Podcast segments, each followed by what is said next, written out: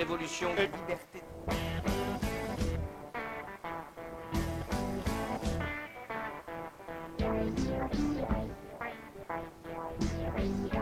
Révolution et liberté.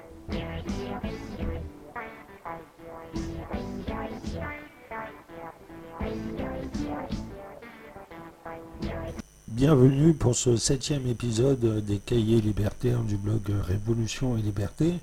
Aujourd'hui, on va parler du mouvement des Gilets jaunes. En effet, ce mouvement qui s'est implanté dans la rue et, a été à l'origine de nombreuses émeutes et de plusieurs morts. Et ce mouvement est lié à la hausse du prix du carburant, notamment sur le diesel de quelques centimes de plus. Ce mouvement, il était issu d'un ras-le-bol fiscal et que certains pourraient appeler un mouvement poujadiste. Ce mouvement poujadiste, comme euh, les personnes qui sont opposées, y voient une certaine manière de remettre en cause le gouvernement à travers le ras-le-bol fiscal. Mais ce qu'il faut savoir, c'est que le ras-le-bol fiscal est, est une invention euh, des poujadistes, puisque sur le long terme, on remarque euh, que du fait du néolibéralisme, les taxes ont tendance à baisser les unes après les autres.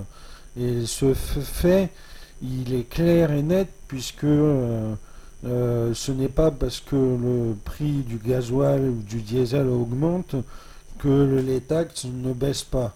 Donc il faut comprendre aussi que euh, le, le peuple, il est en colère. En fait, quand on appelle peuple, ce n'est pas une véritable définition, puisque les gilets jaunes ne sont pas le peuple.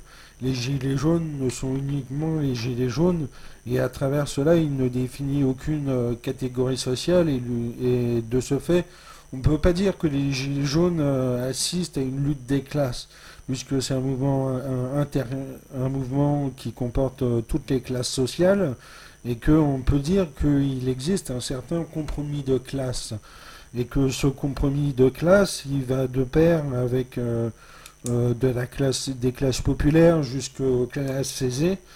Et ainsi, on, on- assiste pour de nombreux au slogan et Macron démission, Macron démission.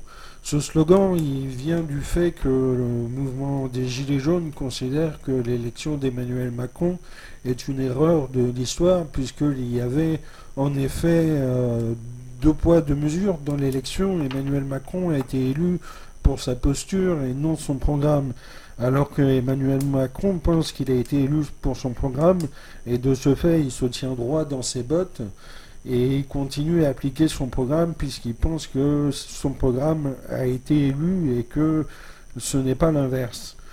On peut dire que euh, euh, la transition écologique euh, telle qu'on peut la penser de nos jours, elle, n'est pas le fruit de la politique d'Emmanuel Macron. En effet, le, en effet, le, le budget lié à la hausse du diesel et de l'essence vont essentiellement au budget de l'État et non à la transition écologique. Donc on peut dire qu'il prend vraiment les personnes pour des abrutis, puisque euh, en se servant du budget pour euh, en se servant des taxes sur le carburant qu'on devrait appeler des surtaxes, il, il renchérit le budget de l'État.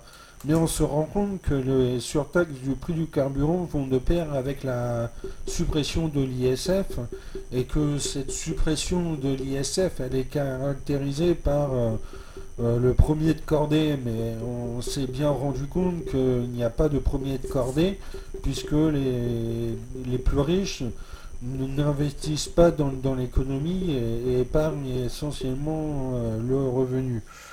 En- Ensuite, on peut considérer que euh, le mouvement des Gilets jaunes, euh, comme il a fait des émeutes, ce n'est pas une euh, colère disparate, c'est une colère précise, mais qui englobe de nombreux sujets sociaux et de débats sociétaux.